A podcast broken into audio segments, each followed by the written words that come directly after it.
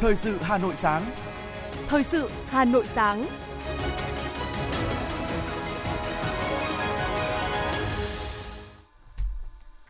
Bảo Nhật và Hoài Linh xin được đồng hành cùng quý vị thính giả trong 30 phút của chương trình Thời sự sáng nay, thứ ba ngày mùng 3 tháng 1 năm 2023. Những nội dung chính sẽ được đề cập đến trong chương trình hôm nay. Chủ tịch Quốc hội Vương Đình Huệ tri ân cố Chủ tịch Quốc hội Nguyễn Hữu Thọ. Từ ngày hôm nay, lấy ý kiến nhân dân về dự thảo luật đất đai sửa đổi. Hàng Việt đắt khách trên sàn thương mại điện tử quốc tế. Trong phần tin thế giới, cựu tướng NATO dự đoán thời điểm Nga và Ukraine ngừng bắn. Thái Lan thận trọng với biến thể mới gây bệnh COVID-19 kháng vaccine. Sau đây là nội dung chi tiết. Thưa quý vị và các bạn, chiều hôm qua tại thành phố Hồ Chí Minh, nhân dịp năm mới 2023 và Tết Nguyên đán Quý Mão, Chủ tịch Quốc hội Vương Đình Huệ đã đến thăm và chúc Tết gia đình cố Chủ tịch Quốc hội Nguyễn Hữu Thọ.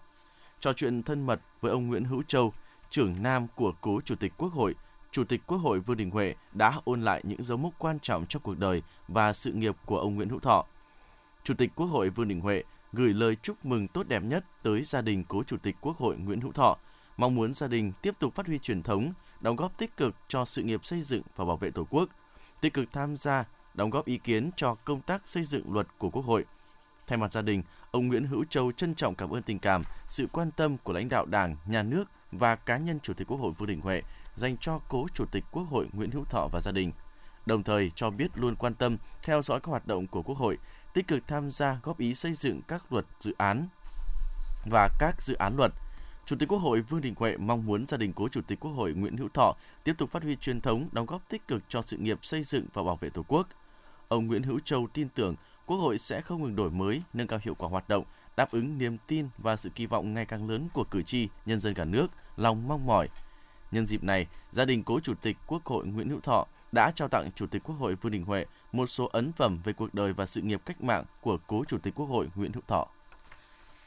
Theo nghị quyết số 671 của Ủy ban Thường vụ Quốc hội, việc tổ chức lấy ý kiến nhân dân về dự thảo luật đất đai sửa đổi bắt đầu từ ngày hôm nay và kết thúc vào ngày 15 tháng 3 năm 2023. Nội dung lấy ý kiến là toàn bộ dự luật nhưng có trọng tâm, trọng điểm, tập trung vào một số nội dung chính sách lớn.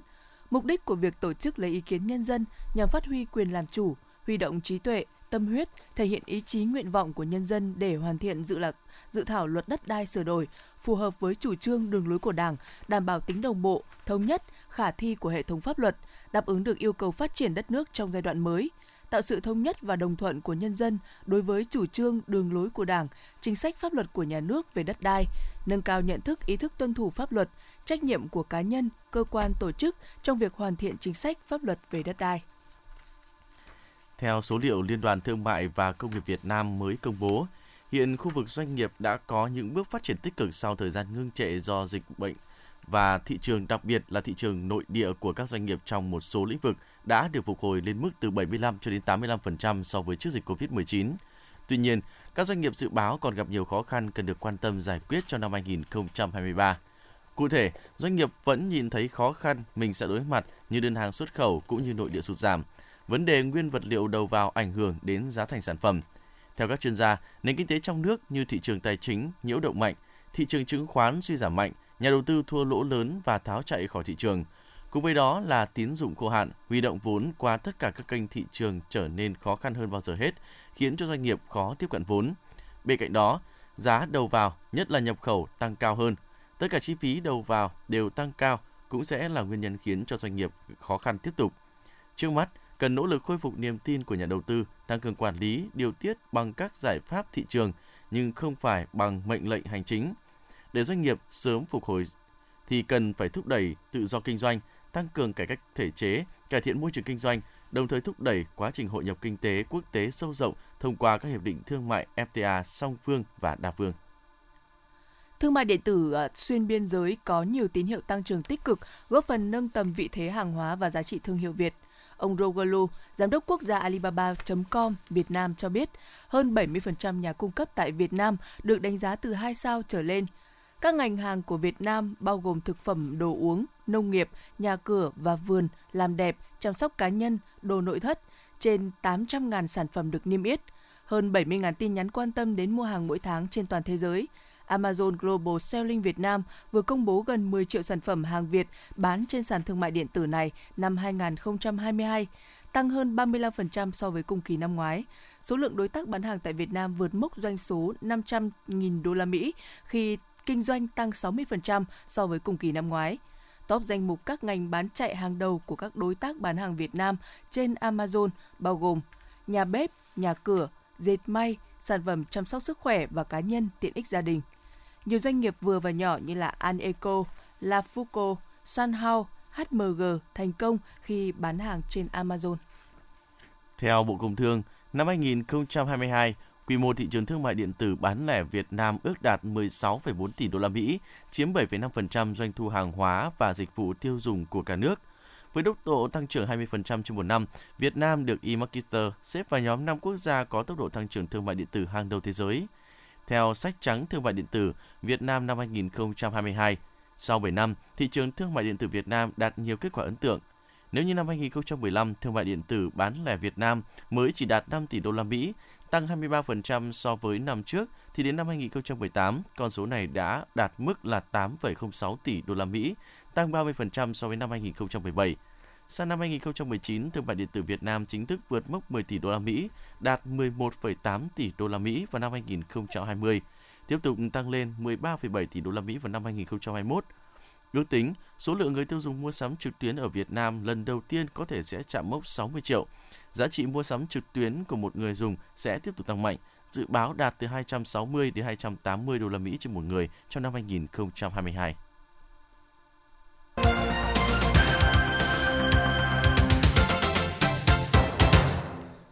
Thưa quý vị và các bạn, năm 2022, ngành văn hóa thể thao và du lịch đã để lại nhiều dấu ấn kết quả tích cực. Chưa bao giờ ngành văn hóa được Ban chấp hành Trung ương Đảng đánh giá một cách sâu sắc cả về kết quả và các tồn tại vướng mắc như thời điểm này. Năm 2022, nhiều giá trị văn hóa, đạo đức xã hội, truyền thống gia đình tốt đẹp, gương người tốt việc tốt tiếp tục được nhân rộng và phát huy. Lĩnh vực văn hóa gia đình tiếp tục gặt hái nhiều thành tựu quan trọng. Hãy cùng chúng tôi nhìn lại một năm đầy ấn tượng của ngành văn hóa thể thao và du lịch qua phóng sự sau.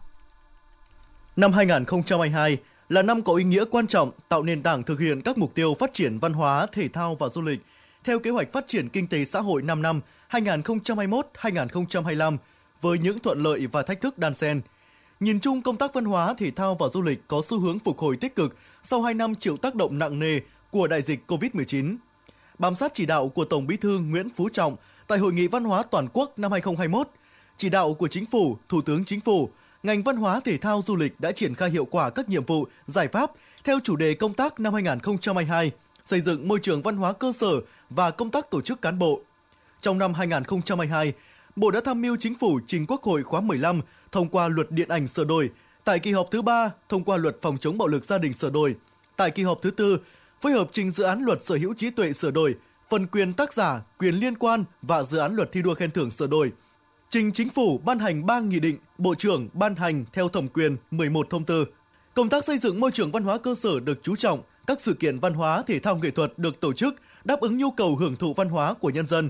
SEA Games 31 được tổ chức thành công trên nhiều phương diện, qua đó nâng cao hình ảnh vị thế của Việt Nam trong khu vực và quốc tế. Đại hội thể thao toàn quốc lần thứ 9 tại Quảng Ninh để lại nhiều ấn tượng về công tác tổ chức chuyên môn.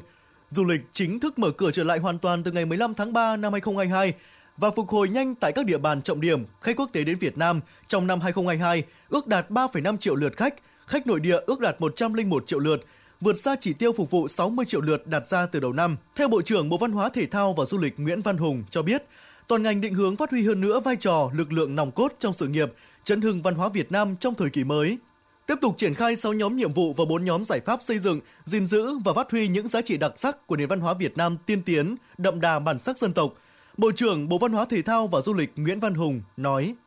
Giám đốc các sở phải cùng với Bộ trưởng để đồng hành cái này, phải làm tốt hơn vai trò quản lý văn hóa. Các sự kiện văn hóa phải được thực hiện một cách bài bản, có điểm nhấn, tạo được hình ảnh và có sức lan tỏa, bám sát vào mục tiêu xây dựng môi trường văn hóa. Ngoài ra không có một nội dung khác. Các sự kiện thuộc về lĩnh vực nghệ thuật, đó là nuôi dưỡng, bồi dưỡng, phát triển các loại hình nghệ thuật từ nghệ thuật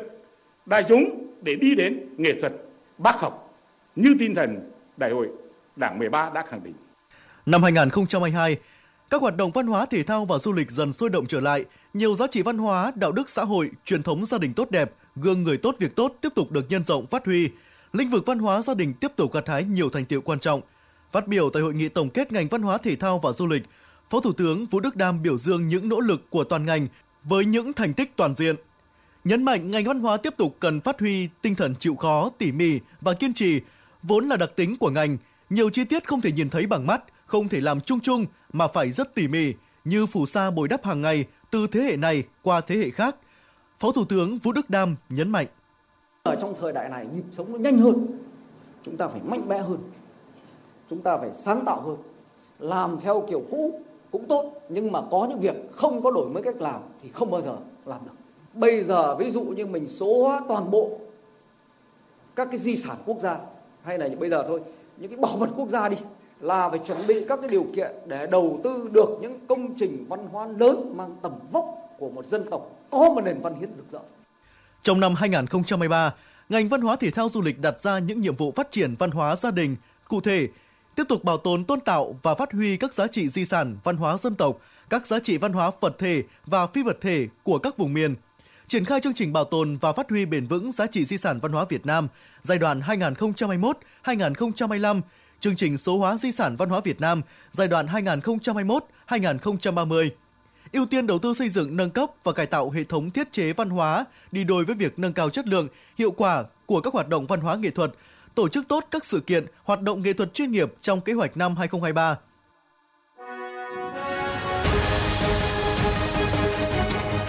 Thời sự Hà Nội, nhanh, chính xác, tương tác cao.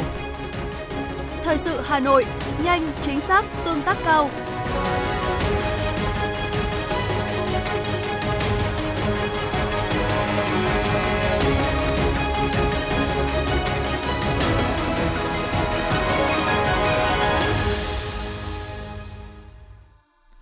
Xin được tiếp tục với những thông tin đáng chú ý. Thưa quý vị và các bạn, Ủy ban nhân dân Hà Nội vừa có quyết định phê duyệt điều chỉnh cục bộ quy hoạch chi tiết tỷ lệ 1 trên 500 khu đô thị mới Kim Văn Kim Lũ tại ô đất ký hiệu CC4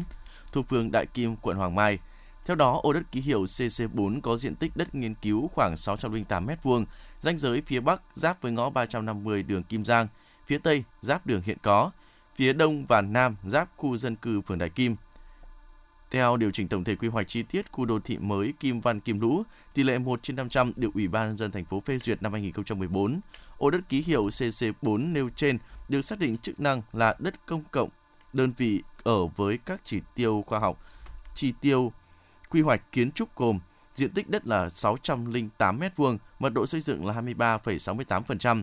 tầng cao tối đa là 2 tầng. Nay giữ nguyên diện tích đất và chức năng sử dụng đất theo quy hoạch chi tiết tỷ lệ 1 trên 500 được duyệt điều chỉnh tăng mật độ xây dựng và số tầng cao công trình tại ô đất, điều chỉnh vị trí xây dựng công trình trên cơ sở đáp ứng được các quy định về phòng cháy chữa cháy, các nội dung yêu cầu tại văn bản số 108 của Phòng Cảnh sát Phòng cháy chữa cháy và Cứu nạn Cứu hộ Công an thành phố Hà Nội.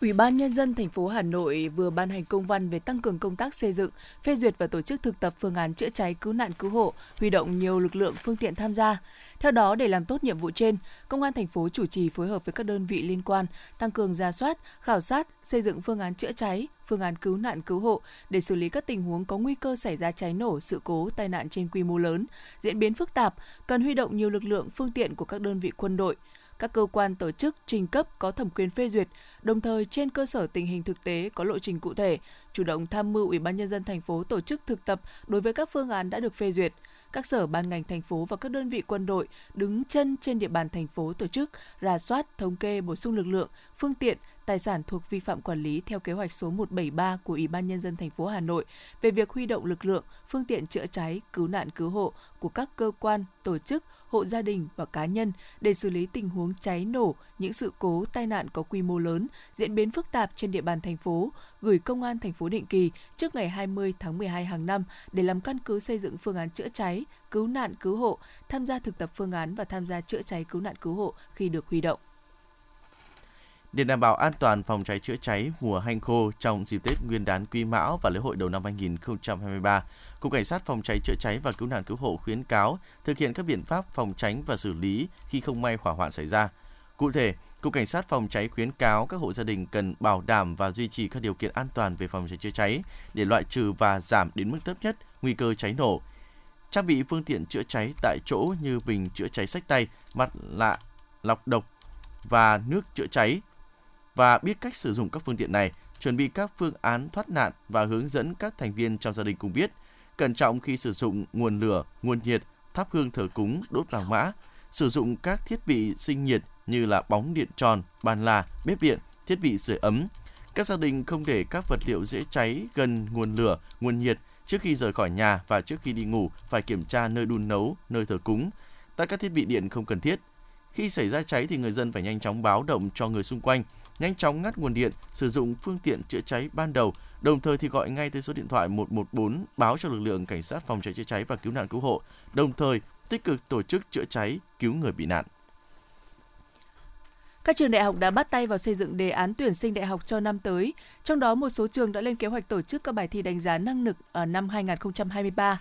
Giáo sư tiến sĩ Nguyễn Tiến Thảo là giám đốc trung tâm thảo khí khảo thí Đại học Quốc gia Hà Nội đã chia sẻ về kỳ thi đánh giá năng lực gọi tắt là HSA năm 2023. Cụ thể là lệ phí dự thi là 500.000 đồng một thí sinh một lượt. Bài thi được thiết kế có tính toàn diện, ổn định, phân loại, do đó sẽ không có bất kỳ thay đổi gì về dạng thức, cấu trúc đề thi HSA trong những năm qua và thời gian tới đây. Đại học Quốc gia Hà Nội chỉ có những điều chỉnh về hành chính như là giới hạn số lần dự thi, à, tăng chế tài xử phạt thí sinh vi phạm quy chế thi, tỷ lệ lệ phí đăng ký dự thi và thi. Căn cứ vào đề án thi năm 2023 được phê duyệt, Trung tâm Khảo thí Đại học Quốc gia Hà Nội đang lên kế hoạch chi tiết tổ chức 8 đợt thi từ ngày 10 tháng 3 năm 2023 đến hết ngày 4 tháng 6 năm 2023. Các ngày thi chủ yếu vào cuối tuần, thí sinh cũng cần lưu ý lịch thi học kỳ và kỳ thi riêng của các cơ sở giáo dục và đào tạo để tránh đăng ký trùng lịch thi. Thí sinh bắt đầu đăng ký thi từ ngày 6 tháng 2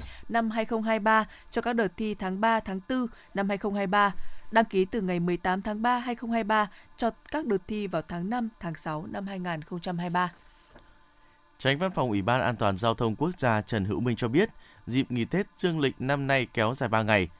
Lưu lượng người dân về quê đi du lịch tăng cao, tập trung tại các đầu mối giao thông chính trên các trục giao thông trọng điểm ra vào các đô thị lớn, đặc biệt là tại Hà Nội và thành phố Hồ Chí Minh. Do công tác chuẩn bị và triển khai có hiệu quả phương án tổ chức giao thông vận tải, tăng cường tuần tra, kiểm soát, tình hình trật tự an toàn giao thông trên toàn quốc được duy trì ổn định, an toàn, thông suốt. Cả nước không xảy ra tai nạn giao thông đặc biệt nghiêm trọng liên quan đến xe khách, không xảy ra ùn tắc giao thông kéo dài. Tuy nhiên thì tai nạn giao thông tăng so với cùng kỳ của năm 2021, vẫn còn tình trạng ùn ứ cục bộ tại một số nút giao thông quan trọng tại Hà Nội và thành phố Hồ Chí Minh. Theo báo cáo của Bộ Công an, trong kỳ nghỉ, toàn quốc xảy ra 83 vụ tai nạn giao thông, làm chết 50 người, 51 người bị thương. So với cùng kỳ của năm 2021 thì tăng 19 vụ, tương đương 29,7%, tăng 12 người chết tương đương 31,6% và tăng 16 người bị thương tương đương 45,7%. Thưa quý vị và các bạn, dù không đông như thành phố Hồ Chí Minh, Đồng Nai và một số tỉnh phía Nam, nhưng à, những ngày cuối năm tại một số trung tâm đăng kiểm ở Hà Nội, phương tiện phải xếp hàng dài để chờ đến lượt. Theo ghi nhận của chúng tôi, tại trung tâm đăng kiểm xe cơ giới trên đường Lê Quang Đạo, Mỹ Đình, Hà Nội, những ngày gần đây, lượng xe đến đăng kiểm rất đông. Chờ đăng kiểm xe, anh Nguyễn Văn Hà cho hay phải đến cuối tháng 1 năm 2023, ô tô của anh mới đến hạn đăng kiểm. Lo ngại giáp Tết người đi đăng kiểm đông nên anh tranh thủ đi đăng kiểm sớm. Anh không ngờ khi tới nơi, ô tô đã xếp kín lối vào của trung tâm đăng kiểm. Đi đăng kiểm là lâu, ông xe hơn những lần em đi đăng kiểm trước nó nhanh hơn, đợi ờ, xếp hàng lâu. Em chờ đây 2 tiếng. Ông Mai Long, giám đốc trung tâm đăng kiểm xe cơ giới 2917D cho biết đây là chuyện bình thường khi đi đăng kiểm dịp giáp Tết. Lý giải về nguyên nhân này, ông Long cho rằng tâm lý người dân hay mua xe vào dịp cận Tết xe đăng kiểm sẽ theo chu kỳ. Chính vì thế, những ngày này người dân tập trung đi đăng kiểm cho xe là câu chuyện bình thường. Các xe mà chưa đến hạn thì các chủ phương tiện đã tiến hành đưa xe đi đăng kiểm trước. Thì tôi nghĩ rằng cái này là do hiệu hiệu ứng tâm lý đám đông. Bởi vì là có thể là do nhu cầu ngày Tết là là nhu cầu di chuyển tăng cao. Cái thứ hai là là uh, chủ phương tiện có thể là lo ngại cận Tết thì khi mình đi đăng kiểm thì sẽ đông hơn cho nên là cũng đã đưa xe đi đăng kiểm trước. Theo ông Nguyễn Đăng Hòa, giám đốc trung tâm đăng kiểm 3302S, lượng xe đến trung tâm trong những ngày gần đây cao hơn so với những ngày trước đó. Cụ thể, bình quân mỗi ngày có khoảng 80 xe đến trung tâm để làm thủ tục đăng kiểm, tăng khoảng 25 đến 30% so với ngày thường. Lý giải về nguyên nhân tăng này, ông Hòa cho biết thêm. Thì có mấy nguyên nhân mà bản thân tôi trong thời gian vừa mấy ngày vừa qua tôi theo dõi thì có một ấy là các chủ phương tiện ở, ở nơi rất rất xa thế nên mà có khi là ở tận cầu giấy ấy, họ thấy họ lại lên tận trên sân tây này họ làm đăng kiểm. Cái thứ hai là có những trường hợp mà còn đến hơn một tháng nữa nhưng mà vẫn đăng kiểm trước. Hỏi lý do tại sao hỏi những ngày tới đây thì nó cận ngày tết thì bận đăng kiểm trước. Cái thứ ba đấy là cái việc mà bây giờ là các trung tâm cũng thì cơ bản là siết chặt cái công tác đăng kiểm hơn. Thế là chủ phương tiện là cứ kiểm định ở chỗ nọ thấy khó là lại chạy sang cái chỗ trung tâm khác để đăng kiểm. Thế nó tạo nên hiệu ứng thì nó tạo nên hiệu ứng là cảm giác thế là nó rất là đông xe. Thực tế là cái lượng xe nó không phải là nó, nó, nó vượt trội nó nó đông hẳn. Như vậy có thể khẳng định tình trạng các trung tâm đăng kiểm đông xe hơn so với thời điểm trước là hoàn toàn bình thường. Trước thực trạng này các trung tâm đăng kiểm có tuyên truyền khuyến cáo đến người dân Ông Nguyễn Đăng Hòa, Trung tâm đăng kiểm 3302S cho biết. Trước cái thực trạng này thì trong người trong ngành thì tôi khuyến cáo người dân ạ. Cái thứ nhất là mình không có không nên tạo nên cái hiệu ứng mình cứ di thấy chỗ đông mình cứ di chuyển chỗ này chỗ khác mà mình tập trung vào một chỗ. Cái thứ hai trước khi mình đi đăng kiểm mình có cái sự chuẩn bị sẵn. Trước đó là cái gì? Là việc mà bảo dưỡng thường xuyên phương tiện của mình để cho nó đảm bảo tình trạng kỹ thuật trước khi đăng kiểm tránh trường hợp là đến đăng kiểm rồi đã không đạt xong rồi lại đi sửa chữa nhiều lần này quay đi quay lại nó mất thời gian tốn công sức đó là những cái việc mà mà người dân là nên nên hết sức là chú ý những việc đó theo điều 16 của Nghị định 100, việc điều khiển xe có giấy chứng nhận hoặc tem kiểm định an toàn kỹ thuật và bảo vệ môi trường nhưng đã hết hạn sử dụng dưới một tháng, kể cả rơ móc và sơ mi rơ móc, sẽ bị phạt tiền từ 2 triệu đồng đến 3 triệu đồng. Trong trường hợp quá hạn đăng kiểm trên một tháng, người điều khiển phương tiện sẽ bị phạt tiền từ 4 triệu đồng đến 6 triệu đồng. Ngoài mức phạt tiền nêu trên, người điều khiển xe ô tô quá hạn đăng kiểm còn bị áp dụng hình phạt bổ sung là tước quyền sử dụng giấy phép lái xe từ 1 đến 3 tháng dựa trên nội dung tại Điều 16 của Nghị định 100.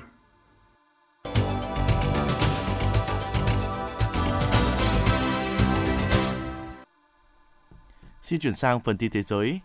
Ông Han Rotha Domos, cựu tư lệnh Bộ Chỉ huy lực lượng hỗn hợp của Tổ chức Hiệp ước Bắc Đại Tây Dương NATO, dự báo Nga và Ukraine có thể ngừng bắn trong năm 2023, thậm chí là giữa năm 2023. Tuy nhiên thì ông Domos cũng nhấn mạnh rằng điều này có nghĩa là hòa bình, không có nghĩa là hòa bình và các cuộc đàm phán có thể sẽ mất nhiều thời gian, các bên cần một người hòa giải. Tổng giám đốc Quỹ tiền tệ quốc tế IMF Kristalina Georgieva cảnh báo châu Âu sẽ phải đối mặt với một mùa đông gian khó và tình trạng này thậm chí nghiêm trọng hơn vào mùa lạnh năm tới khi Liên minh châu Âu EU tìm cách chấm dứt sự phụ thuộc vào năng lượng của Nga. Người đứng đầu IMF cho rằng đối đầu với hầu hết các nền kinh tế thế giới, 2023 sẽ là một năm khó khăn hơn à, cả những năm qua bởi ba nền kinh tế lớn nhất thế giới là Mỹ, Liên minh châu Âu và Trung Quốc đều tăng trưởng chậm. Mỹ có kiên cường hơn và nước này có thể tránh được nguy cơ suy thoái vào năm 2023. Dữ liệu đăng ở trên trang web của Ngân hàng Trung ương Nga cho thấy trong quý 3 của năm này, tiền gửi ngoại tệ mới do công dân Nga nắm giữ tại các ngân hàng nước ngoài đạt mức kỷ lục là 1,47 nghìn tỷ rúp, tương đương là 19,9 tỷ đô la Mỹ. Số lượng tiền chuyển ra nước ngoài gần như là tăng gấp 3 so với quý trước, và khi chúng lên tới 551 tỷ rúp, số tiền này cũng tăng 26 lần so với quý 3 của năm 2021 khi công dân Nga chỉ chuyển 57 tỷ rúp sang tài khoản ở nước ngoài. Nhà virus học hàng đầu Thái Lan, tiến sĩ John Poravan mới đây đã kêu gọi chính phủ có biện pháp để bảo vệ người dân Thái Lan trước các biến thể COVID-19 mới đang lây lan rộng ở nước ngoài, đặc biệt sau khi Trung Quốc tuyên bố sẽ dỡ bỏ các hạn chế đi lại vào ngày 8 tháng 1 tới đây. Ông John khẳng định giải pháp tốt nhất hiện nay là tăng cường hướng dẫn tiêm chủng và giữ vệ sinh, đồng thời nâng cao nhận thức của cộng đồng về các dòng biến thể khác nhau của COVID-19 cũng như sự nguy hiểm của chúng. Đại dịch COVID-19 đã làm đình trệ nền kinh tế của Australia trong thời gian dài, khiến cho số tiền tích lũy của nhiều người về hưu bị suy giảm một cách nghiêm trọng. Đại dịch cũng khiến cho việc đầu tư kinh doanh của nhiều người cao tuổi Australia gặp khó khăn, kế hoạch nghỉ hưu của họ đã bị đảo lộn. Khi nền kinh tế mở cửa trở lại thì nhiều người cao tuổi ở Australia đang tái tham gia thị trường lao động để kiếm thêm thu nhập nhằm đảm bảo cuộc sống tuổi già của mình. Lệnh cấm người nước ngoài mua nhà ở Canada vừa có hiệu lực ngày 1 tháng 1 nhằm cung cấp thêm nhà cho người dân địa phương đang phải đối mặt với tình trạng khó khăn về nhà ở. Tuy nhiên, một số trường hợp ngoại lệ trong luật cho phép các cá nhân như là người tị nạn và người thường trú không phải là công dân vẫn được mua nhà. Vào cuối tháng 12 năm 2022, Canada cho biết lệnh cấm sẽ chỉ áp dụng cho nhà ở thành phố. Biện pháp tạm thời kéo dài 2 năm này được Thủ tướng Canada Justin Trudeau đề xuất trong chiến dịch bầu cử năm 2021 khi giá nhà tăng cao khiến nhiều nhiều người dân Canada không thể sở hữu nhà.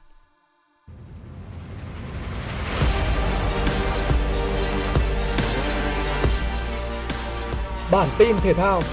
Bản tin thể thao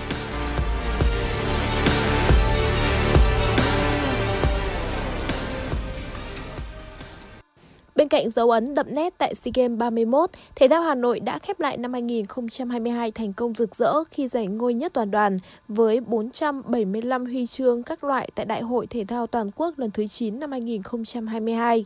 Đoàn thể thao Hà Nội tham dự đại hội với hơn 1.300 thành viên, trong đó có 997 vận động viên tham gia thi đấu ở 42 trên 43 bộ môn. Kết quả, các vận động viên của thủ đô đã vượt chỉ tiêu khi giành 175 huy chương vàng, 143 huy chương bạc, 157 huy chương đồng để xếp thứ nhất Trung cuộc. Đây là lần thứ 6 liên tiếp đoàn thể thao Hà Nội khẳng định vị thế số 1 tại Đại hội Thể thao Toàn quốc. Top 10 danh sách vua phá lưới tại châu Âu trong năm 2022, vinh danh Kylian Mbappe. Tiền đạo người Pháp đã ghi tổng cộng 56 bàn thắng sau 56 trận đấu cho câu lạc bộ và đội tuyển quốc gia, bỏ xa Erling Haaland và Robert Lewandowski. Erling Haaland đang lập hàng loạt kỷ lục ghi bàn ở Premier League, nhưng xét phong độ trong suốt một năm dương lịch vừa qua, tiền đạo người Na Uy vẫn bị Kylian Mbappe bỏ khá xa. Cụ thể, theo thống kê của UEFA, Haaland đã ghi tổng cộng 46 bàn sau 43 trận đấu cho Dortmund, Man City và tuyển Na Uy. Trong khi đó, Mbappe có 56 bàn sau 56 trận đấu cho Paris Saint-Germain và tuyển Pháp. Đứng thứ ba là Robert Lewandowski với 42 bàn thắng sau 51 trận đấu cho Bayern Munich, Barca và tại World Cup 2022. Tiếp theo là chân sút đến từ châu Á, Mehdi Taremi. Ngôi sao người Iran đã có một năm đáng nhớ với 37 bàn thắng cho Porto và đội tuyển quốc gia. Trong khi đó, Lionel Messi chỉ ghi 35 bàn sau 51 trận trong năm 2022. Mùa này, Messi đang thi đấu bùng nổ và trực tiếp mang về chức vô địch World Cup cho Argentina với 7 bàn. Tuy nhiên, anh từng có những tháng ngày đáng quên tại Paris Saint-Germain ở nửa cuối mùa trước. Trận đấu tâm điểm tại giải quần vợt đồng đội nam nữ United Cup 2022 là màn so tài giữa tay vợt số 2 thế giới Rafael Nadal và đối thủ người Anh Cameron Norris. Trong đó, Nadal là người có được khởi đầu tốt hơn với chiến thắng 6-3 trong set 1. Thế nhưng ở khoảng thời gian còn lại của trận đấu, Cameron Norris đã chơi bùng nổ để có màn ngược dòng giành chiến thắng cả hai set đấu còn lại với các tỷ số là 6-3 và 6-4 trước đối thủ người Tây Ban Nha. Qua đó, lần đầu tiên vượt qua Nadal trong sự nghiệp với tỷ số 2-1. Dự báo thời tiết Khu vực trung tâm thành phố Hà Nội ngày hôm nay không mưa, nhiệt độ thấp nhất là từ 16 độ, cao nhất là 21 độ.